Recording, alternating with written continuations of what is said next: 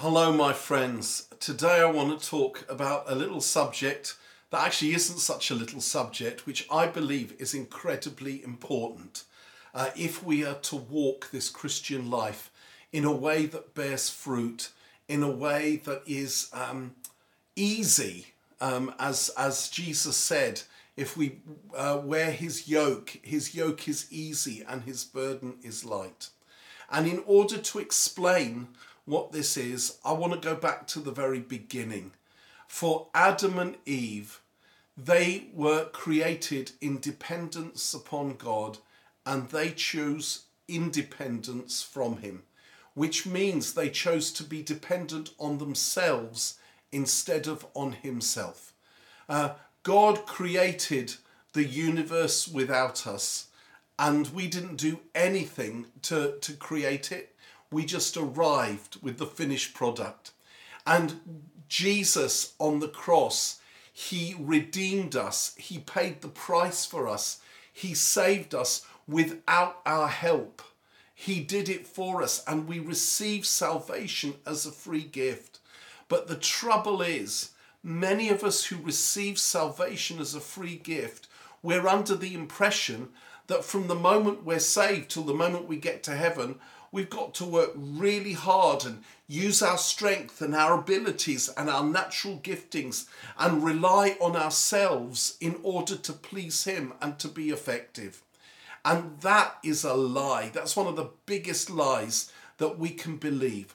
Um, the Bible talks about living, walking in the Spirit or living in the flesh, as the old versions call it. And uh, it's not about uh, living in holiness or living in sin. There's, there's, that's part of it, but it's much, much bigger than that. Um, Jesus said, the Bible says that when the Spirit comes, if we don't know what to do, He will show us. If we don't understand what's true and what isn't true, uh, Jesus says that the Holy Spirit will lead us into all truth. If we don't know how to witness, how to tell others about Jesus. We don't have power for that. Jesus says, wait in Jerusalem uh, until the Holy Spirit comes on you, then you'll have power to be my witnesses. In Jerusalem, Judea and Samaria, and to the ends of the earth. If we don't know how to pray, uh, Paul says in Romans 8, uh, uh, the Spirit helps us in our weakness when we don't know how to pray as we ought and He comes within us and He intercedes for us, in us, through us, with sighs and groans too deep for words. We have we struggle to understand the love of God and that we're we're children of God. It says in Romans 8, Paul says, it's by the Spirit that we cry, Abba, Father. And Paul prays for the Ephesians that they would have a spirit of revelation, the Holy Spirit who opens eyes, that they would see the length and breadth and height and depth of the love of God that is beyond knowledge. And if we want to do His work, we've got a choice. We can either do it in our power or His power. And the people who find it the hardest to get this are gifted people, are successful people, are people who have never known failure. Because when you're pretty good at stuff, why would you need to rely on someone else? When you think you can manage your life, why would you need to depend on someone else? And if God wants to use you, I promise you, He will break you.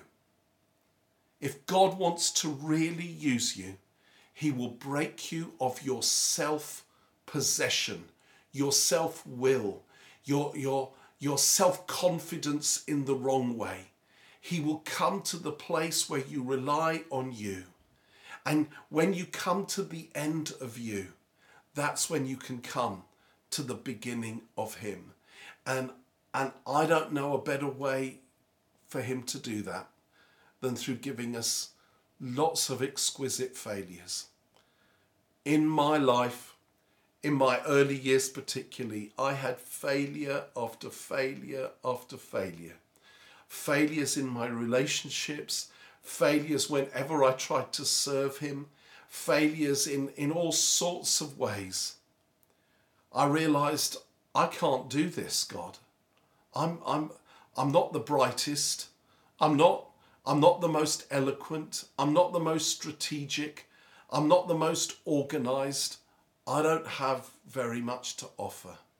And do you know, in that place, I didn't have a choice but to begin to depend on Him, to listen to His voice, because I was no longer comfortable with my own understanding, uh, to wait for Him to move, because when I moved, I usually messed things up, uh, to to ask Him to fill me with His love and His grace and His patience when I realized I didn't have any of that to depend on the Spirit instead of depending on me. And do you know, as we learn to do that, as we live the Christian life, as we began the Christian life, in dependence on His goodness and His grace, that's the place we see miracles. That's the time when we see Him move in power. And, and our response is, How on earth did you do that, Lord? How did you manage that? And over the last years, I have regularly been astonished at God's work that He would have done what He did. And through little old me, through overweight old me, through not very bright old me, through not very whole old me.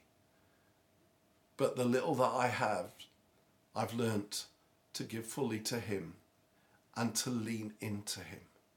I'm not saying I do it well, I'm not saying I do it perfectly, but I've been learning that that is the secret. Live by the Spirit, walk by the Spirit, lean into Him, trust Him, trust Him. Do not trust in your own understanding. Do not trust in your own gifts, they won't take you very far. And do you know when we learn to trust Him, He turns it around and, and it's like He baptizes the natural gifts He gave us so that we use them in dependence on Him.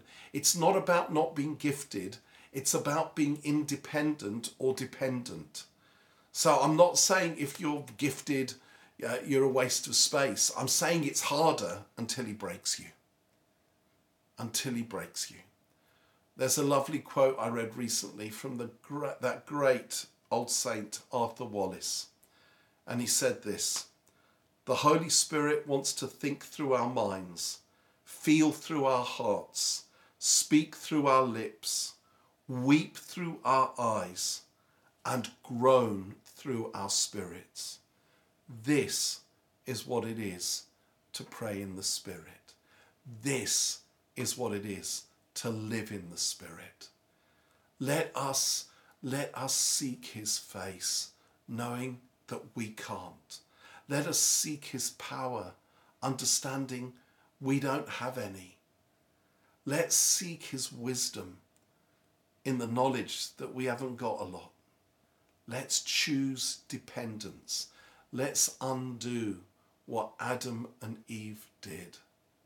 Let us choose to follow him and to obey him and not to second guess him because that's the way of victory. That's the way of triumph. That's the way of, of seeing miracles in our world. That's the way he wants it. God bless you.